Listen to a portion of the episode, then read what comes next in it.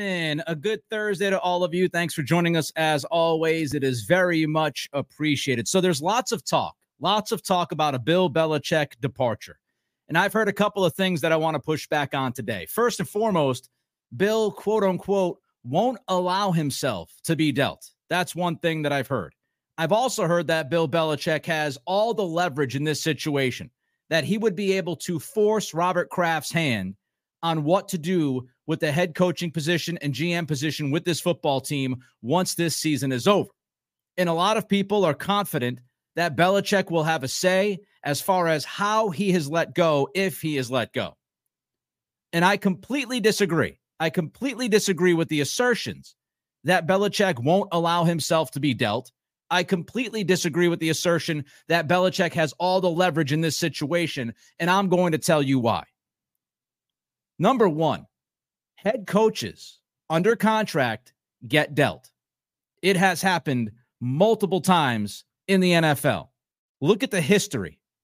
Eric Mullen, NBC Sports Boston, going back months ago, wrote this. There have been seven deals involving big name head coaches over the last 25 plus years. All of these guys were under contract, right? Th- these guys didn't necessarily want to leave. Some of them did want to leave but there were contracts involved. Bill Parcells, 97 from the Patriots to the Jets. Mike Holmgren in 99 from the Packers to the Seahawks.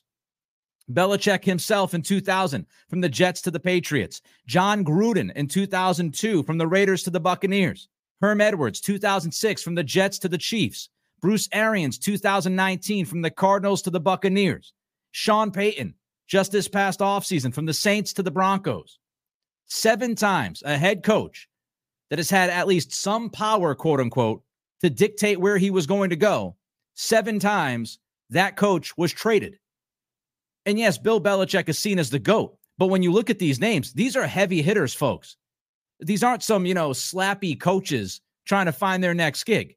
Bill Parcells, Mike Holmgren, Belichick, Gruden, Sean Payton. Those are some of the biggest head coaching names that we've seen in football over the past two decades. And every single one of those coaches was traded when the time came. Four of those seven deals, by the way, included a first round pick. Five of the seven deals had at least a second round pick. So the case has been when a coach wants to go somewhere else and that coach is under contract, that coach is traded. And when the coach is traded, the team that trades the coach gets a first round pick or second round pick the majority of the time. That's what history tells us. Speaking of Sean Payton from the same NBC Sports Boston story, Sean Payton was under contract. He was under contract with the Saints for two more seasons. So not only was he under a contract, that contract was two years in term. And he was still dealt from the Saints to the Broncos. That gave New Orleans some leverage because they had Payton under contract. If Bill Belichick is under contract to the New England Patriots, they have leverage in this situation. That's what we've seen from the NFL time and time again when we have this kind of scenario.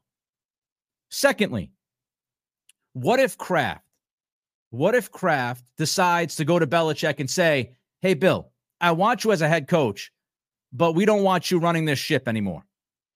You don't have any say in personnel. I'm going to strip that power from you. You are no longer GM, you're just head coach. What would Belichick do? What if Kraft has the right contractually to pull the personnel power from Belichick? What's Belichick's answer? Does Belichick stay just a coach? Does that rub Belichick wrong? What if Robert Kraft walked up to his head coach and GM and said, You are going to coach or you are going to sit home for a season? Would Belichick at the age of 71, 72 years old really want to sit home for a year? Think about it. He's entering into his mid 70s soon, folks. He's not going to coach until he's 80. Taking a year off at the age of 71, 72 is completely different than taking a year off like Sean Payton did in your early 60s. Would Belichick be willing to acquiesce and just give up a season and stay home? Go on his boat. I don't know what the hell he would do. Does he golf? I have no idea. So what if Kraft walked up to Belichick and said, I'm taking the GM power from you. You can coach. If you don't want to coach, you can sit home. Those are your two options, Bill. And people might say, well, Nick, why would why would Kraft do that? What if what if Belichick said he didn't want to coach? Okay. Then you move in a different direction. And by the way, you have Gerard Mayo on the staff. You have Gerard Mayo contracted to you for multiple years. So Kraft has a security blanket. If Bill Belichick wants to play hardball and Kraft goes up to Belichick and says, it's either you coach or sit, and Belichick says, I'll sit, fine. Then we'll just promote Gerard, Jerod Mayo or we'll go somewhere else and get another coach. We're going to have to do that anyway. If Belichick drags his feet, because people might push back and say, Nick, Belichick could drag his feet with that decision. Number one, Kraft could give an ultimatum and a deadline. Number two, Kraft could allow Belichick to drag his feet a little bit because he has Gerard Mayo on the staff. So whenever Belichick made that decision to either coach or sit, you then go to Mayo. And if that's your plan anyway, you didn't necessarily miss out on anything. You gave Belichick time to make that decision. Let's talk about another part of this conversation. Why do we assume that Bill Belichick is happy? Do you think Bill's happy? Do I think Bill's happy? See, the idea of those who say Belichick won't allow himself to be traded or Belichick has all the leverage, that's if Belichick wants to stay. If Belichick wants to stay here in New England, then he could play some hardball. But what if Bill wants out? What if Bill understands that it's best for everybody in this situation to just move on? What if Belichick is miserable with the operation at this point? What if Belichick is tired of dealing with the Krafts or or dealing with the New England media after 20 plus years? If Belichick is unhappy, then Belichick might want out. And if Belichick wants out, then Belichick might be willing to play ball with Kraft and say, okay, I don't mind going to that place. You do the work, you do what you've got to do. Let me know when you have a trade figured out, and I'll be on my way. We can't assume that Belichick is happy. We can't assume that Belichick wants to even use his leverage to stay in New England. We have no idea. Bill might be looking to get the hell out of here. He might be sitting there saying to himself, I can't wait to leave this place. 20 years is a long freaking time. What if Belichick had the option of you retire or you allow Robert Kraft to work out a deal to go to the place where you wouldn't mind going? Bill's not going to retire. So if he's miserable, he wants out, but he doesn't want to retire. And Kraft has the ability to make it hard on Belichick by either pulling the personnel power or telling him you coach or you sit for this season. What's Belichick's options at that point? He retires, which I don't think is going to happen. He sits, which I don't think is going to happen. Or he has to work with Robert Kraft mutually to get himself out of New England. Something else. And by the way, don't forget to give us that like, give us that thumbs up, and throw your comments in there. Do you agree with me? Do you push back on the assertions that Belichick won't allow himself to be dealt as if he has all the power in this situation? Do you believe that Belichick has all of the leverage? Throw your comments in there. I will get to them when I can. And again, don't forget to give us a like on Facebook, Twitter, and of course, YouTube. The likes mean an awful lot. More likes means more eyeballs. Robert Kraft is motivated. Let's think about this. Tom Brady left the Patriots, the GOAT. He left the Patriots, walked out the back door. Patriots got nothing in return. Squadoosh. If you're Kraft and you got nothing for Tom Brady, do you think you're going to sit down and feel good about this idea of Bill Belichick? Many people believe he's the greatest coach of all time. Do you think you'd feel great about this idea of losing the greatest player of all time and the greatest coach of all time? And you got zero in return. That's we talk about asset management. We talk about resource allocation. That's brutal. You lose the greatest of all time on the field, you lose the greatest coach of all time, and you get nothing back for those two humans. That is horrible mismanagement. So I think Kraft will be motivated. He doesn't want to get zero for Belichick. I'm sure he's peeved they got zero for Brady. I'm sure he's peeved that Brady left. Can't lose both of those guys for nothing. And here's another piece. And nobody ever talks about this. When we have this conversation of the future of Belichick and whether or not Belichick will be traded and if he has leverage and how much leverage Kraft has and how this is actually going to work, we never talk about the owners because, frankly, it's a little bit boring to talk about the owners in the NFL. They're rich dudes. Congratulations. You lived a great life. But when you look at the owners, and this goes for really any professional sports league, owner relationships matter. Owners care about other owners and the perception of those relationships. Owners don't like to be embarrassed. They get very frustrated with bad optics. They usually like to work hand in hand if it makes each owner look good. I'll give you an example. Say the Glazers down in Tampa want Belichick, and Kraft knows that he's got to get Belichick out of town. Now, nobody wants to look bad. Nobody wants to have egg on their face. Belichick doesn't want egg on his face and make it look like he forced a hand and left and it was bad how it ended.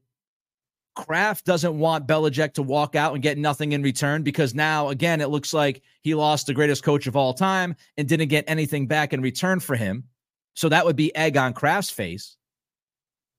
And the Glazers, the Glazers want to make it look like, hey, we we did everything we could to get the greatest coach of all time. We were willing to sacrifice everything that we could. We weren't going to pass up the opportunity to bring in a Bill Belichick because of a draft pick or two. So owners get together, they have conversations, they help each other out because neither wants to lose. That's how this works. They do right by each other. And owners also love precedent. They love precedent. Robert Kraft is going to look and he's going to say, I still have Bill Belichick on contract. And there have been seven trades in the last 25 plus years of head coaches going to other teams. Parcells, Holmgren, Belichick himself. Four of those seven deals included a first round pick. Five of those seven deals had at least a second round pick involved. Pro Football Focus wrote a few weeks ago. We talked about it on this podcast that Belichick's value would be, you know, a, a, a first round pick and close to what Payton was worth. Kraft's going to look at that and he's going to say, that's the precedent. If Bill Belichick is leaving, that's the precedent. And owners respect precedent. Owners respect precedent and they respect each other to a point so they don't embarrass each other. It's one big kind of club, right? So this is going to be an owner situation. And frankly, I don't think that Belichick is going to be super involved in an owner to owner negotiation. I don't think Belichick's going to walk into Robert Kraft's office and go, Hey, can you put the Glazers on speakerphone? That's not how this works. There are levels to this, as Conor McGregor once said. There are levels to trades. And so when you when you look at this, this kind of trade would be owner to owner. That's the conversation that's happening. It's not GM to GM. No way in hell is that how this gets worked out.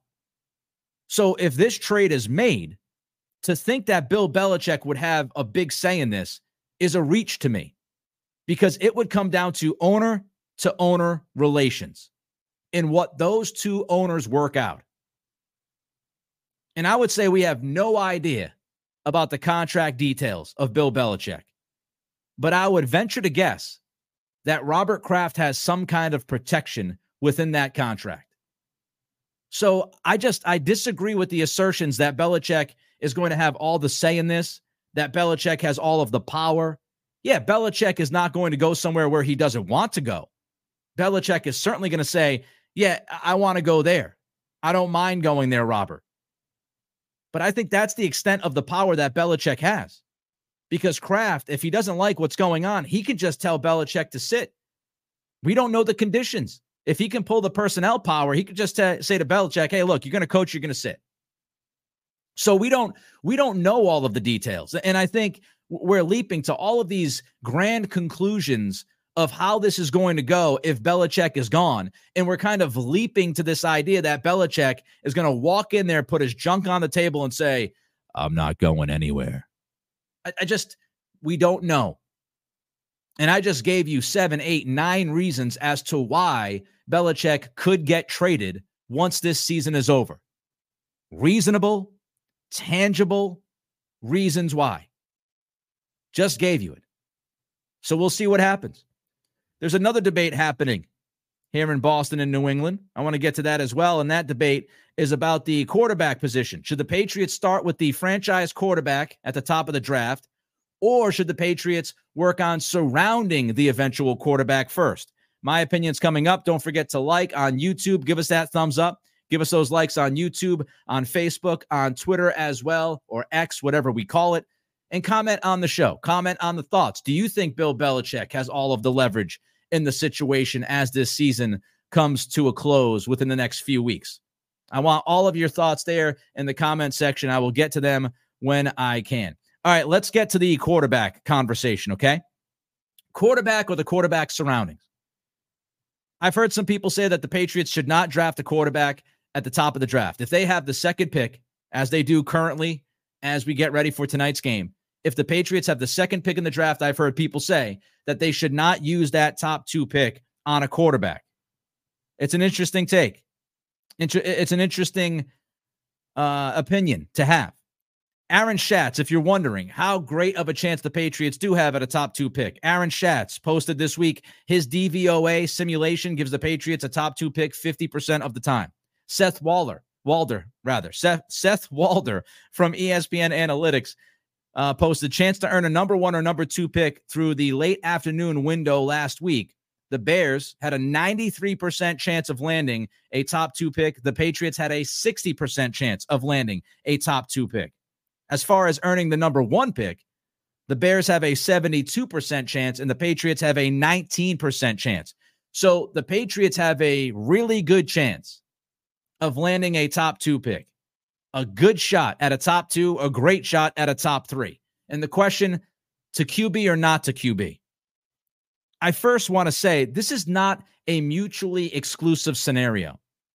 I, hate the idea of, you know, you if you don't get a wide receiver, if you don't draft Marvin Harrison, then what are you going to do at wide receiver? Oh no. If you don't draft a tackle, what are you going to do at tackle? This is not mutually exclusive. The Patriots, write this down. They're a part of the 70 75 club. What the hell does that mean? The 70 75 club. I don't know if it's catchy enough to have a t shirt, but three picks in the top 70. The Patriots will be in a position to have three picks in the top 70 of the 2024 draft. That's the 70 part. They'll have $75 million at least of cap space to spend. The 70 75 club. So when we talk about this idea of oh, you you need all of these weapons around the quarterback and you need to go out there and get a Marvin Harrison at the top of the draft. I don't necessarily disagree with the former. I do disagree with the latter. Finding a franchise quarterback is much tougher than finding a franchise wide receiver. Much tougher. There's no doubt in my mind of that.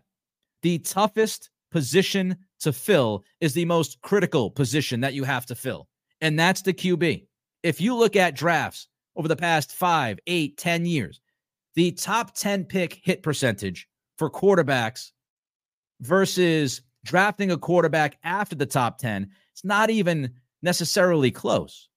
Yes, there are players that get drafted later and they work out. Lamar Jackson is one of them, obviously. Russell Wilson has been one. Dak Prescott is one. Jalen Hurts is another.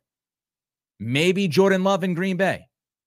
I'm not telling you it's impossible to draft a quarterback late in the first round or the second round or the third round or fourth round and hit. It's not impossible.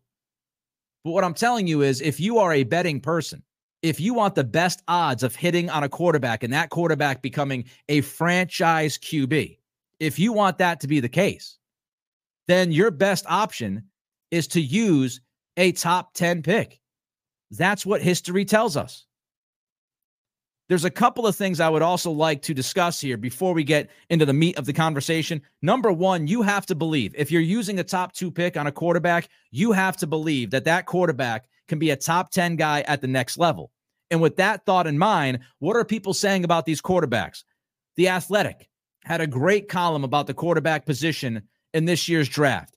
especially on Caleb Williams and, and Drake Maye. Dane Brugler wrote that both guys have the talent and potential to grow into top 10 quarterbacks. Nick Baumgardner from The Athletic says that both Maye and Williams are capable of entering a bad situation. This is crucial. Baumgardner believes that both Williams and Maye are both capable of entering a bad situation next year and making it better pretty quickly. And he writes, that's not something we always say about the quarterback at the top of the draft. Diante Lee says that in terms of talent alone, both Williams and Maye can be top 10 passers at the next level. The consensus, everywhere that I've looked, everything that I've watched, everything that I've listened to, my own eyes watching these two quarterbacks play, everybody agrees that Williams and Maye have franchise quarterback talent. I have not seen one person come out and say that guy can't be a franchise quarterback. I'm talking about legitimate college football analysts and pundits, guys that scour through all of these scouting reports and give you a draft mock as we get closer and a draft breakdown as we get closer. I'm not talking about Tom, Dick, and Harry who watch Saturday every once in a while. I'm talking about legitimate guys who get paid money to break these things down. And everybody, pretty much to a man, is saying these top two quarterbacks in this draft are franchise quarterbacks. They're not a Mac Jones. Everyone saw Mac Jones's limitations. We've discussed them over and over and over again. So that's what people think. Quarterback to me has to be a top 10 guy at the next level if you're going to spend a top two pick on him. I would also say, because a lot of people will sit back and I've seen this, yeah, but we've been burnt before. It burnt before. Well, we have to believe that Bill Belichick is not going to be calling the shots. So we have to believe that that quarterback has a chance to be a top 10 guy. And the fan base and people watching this play out have to believe that the GM is actually good at their job because there's always risk. There's always risk in the draft. You have to trust the idea that the person who's who's pulling the levers and making those calls is good at their job. More thoughts on this in a minute. First, click that like button and don't forget to comment. I would love to see your comments as we go along here on YouTube Live and Twitter and Facebook. Here's something else I would say to some people who believe you don't have to draft a quarterback in the top two if you get one of those spots, or maybe even the top three if Williams and Maye are there. You're not guaranteed another shot. You are there right now. If you have a top two pick or a top three pick, you are there right now. And I think you've got to take advantage of that. There is no guarantee that you're going to be in a position to land a franchise quarterback prospect in the next two, three, four, five years. There's no guarantee. And again, the percentages tell you you have a much better shot of landing that franchise quarterback in the top 10, especially this year with these prospects, than you have later in the draft or the next few years. You're not guaranteed anything. People that want to get a bridge quarterback, you're not guaranteed that that bridge quarterback is going to be a bridge to something better. You have to take advantage of the moment. You're in a position to strike, and you have to strike if you're in that position. You're not guaranteed uh, the next great quarterback next year's draft or 2026. You have no idea. What we do know is that the Patriots will have an opportunity, if you look at the analytics, of having a top three pick and this year, as they have a top three pick, there are not one but two quarterbacks seen as possible generational talents. I don't know how you can look at that and walk away without a quarterback. I just don't know how. If you draft the right guy, and again, this is off the idea that this quarterback could be top 10 at the next level, and the idea that the GM actually knows what he's doing. If you select Williams or Maye, and they are who we think they are, and we, I mean, as the draft community, right? If the draft community is right on both of these guys and you draft one of those two guys, you don't have a quarterback problem for the next 10 years, 12 years. Doesn't that sound nice? Why would you want to keep rolling with a quarterback problem? Why, why would you want to have a bridge quarterback like Baker Mayfield for a couple of years and then Baker doesn't work out? Then you've got to find another vet, or you've got to hope that the draft works out, or you've got to hope to revive Mac Jones, or you've got to hope that Bailey Zappe. It's it's madness to me. If you pick the right guy at that position at the top of the draft, the biggest problem that you could have, no quarterback, is solved for the next decade at least. Sounds good to me. Another thing, how deep are these other positions when you think about quarterback versus wide receiver versus offensive tackle? Wide receiver is very, very deep this year in the draft. Mel Kiper says that his over under first round wide receivers is five and a half. Kiper lists eight guys as possible first round picks at wide receiver. Dane Brugler of The Athletic has 10. I said 10. 10 wide receivers in his top 50. You have a much better chance of landing a number one receiver. Marvin Harrison, no doubt, is the number one guy in this draft, but you still have a great opportunity to land a number one wide receiver, an absolute killer at the top of the second round, or if you want to move up late into the first round, versus finding a quarterback that could be a franchise guy for the next 10 to 15 years. The numbers tell you that, the odds tell you that. Wide receiver is deep. O line. Nick, how about O line? O line's deep. Oh, and by the way, wide receivers, how about free agents? Tee Higgins, Mike Evans, Calvin Ridley, Hollywood Brown, Curtis Samuel, OBJ, Michael Pittman Jr. So not only is the draft very deep, you also have a good free agency field at wide receiver. How about the offensive line? Also very deep. Dane Brugler has eight offensive tackles in his top 50 this year. Eight. Brandon Thorn, who is an expert at trench play, he posted about this offensive tackle class. This tackle class has an unreal amount of talent in it. Most tackles taken in round one over the last 12 drafts was six in 2020. I think it's a good bet that this class exceeds that number. Special group. So, wide receiver, deep, and some would say special. Offensive tackle, deep, and some would say special. Quarterback, you never know. I mean, this to me is such an easy decision if you're in the top two or three and have a chance at drafting one of Williams or Maye. Such an easy decision. Here's my scenario. What would I do? GM Cattles, I would draft Williams or May, whichever one I have a shot at, whichever one I like more. I would draft the franchise quarterback at the top of the draft. Then I would sign one of Tee Higgins or Calvin Ridley. And then I would draft a tackle either at the top of the second round with my pick, or I would try to move up and draft a tackle later in the first round. If you did that, you have your quarterback of the future, you have your wide receiver one of the future, and you have your left tackle of the future. You just took care of the three biggest holes offensively that you have with this football team.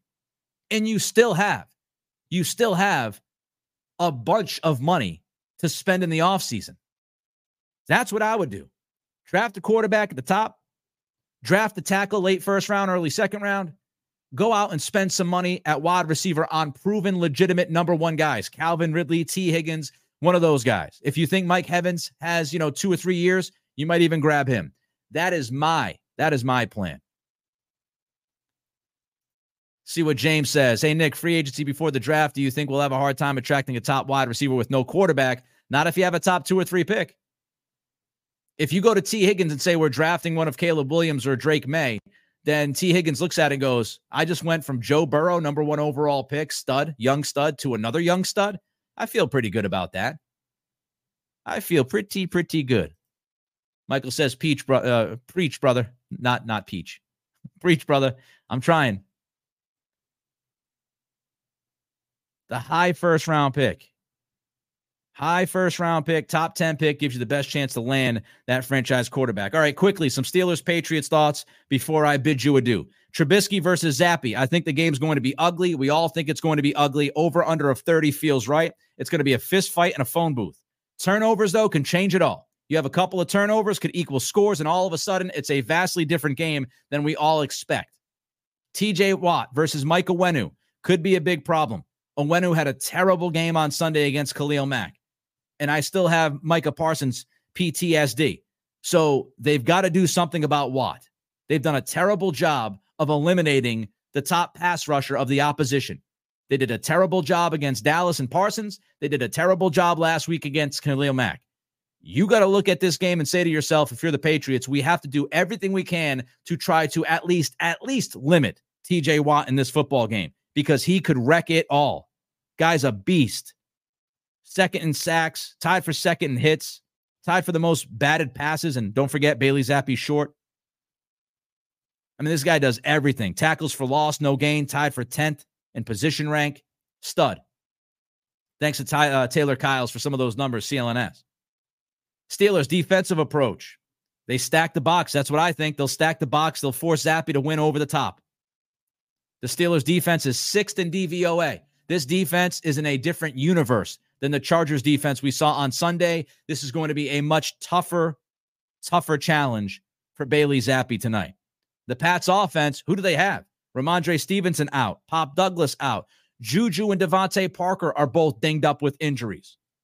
And Pittsburgh, if you're wondering, is the second best team in the NFL in opposing completion percentage. They're tough. Good defense, great pass rusher, playmaker Minkah Fitzpatrick. Very difficult. Without Stevenson, without Pop, and other guys banged up. Now, with that said, the Steelers' defense is predictable. And can O'Brien take advantage of that predictability? I have to see it to believe it. The Steelers play man to man, the fourth highest rate in man to man coverage in the NFL this year. Man to man, as we've gone over time and time again on this podcast, on this show, man to man has given the Patriots big time issues. As far as the Patriots defense, I think they'll make Trubisky work. They'll make him work through his reads. The Steelers' offensive line is not very good. They might be able to get some pressure, but you want to stay disciplined because you cannot get beat by Trubisky's legs. We saw that, right? We, we saw Trubisky run wild against the Patriots a few years ago when he was in Chicago. The line, Steelers minus six, over under 30. I've said for the last several weeks, I'm not picking the Patriots in any game until they actually win one on the field. I am laying the points with the Steelers, the minus six, and I am taking the under because I think offensively this game might be one of the worst that we've seen. And that's saying an awful lot because uh, we just saw a six nothing game at Gillette on Sunday. All right, everybody, enjoy your Thursday. Enjoy the football tonight. We'll be back tomorrow, 11 a.m. Eastern. Don't forget, we go live Monday through Friday right here on YouTube. Don't forget to give us that thumbs up. Don't forget to throw the comments in and don't forget to subscribe. We'll be back on a Friday. Until then, it is the Nick Cattles Show.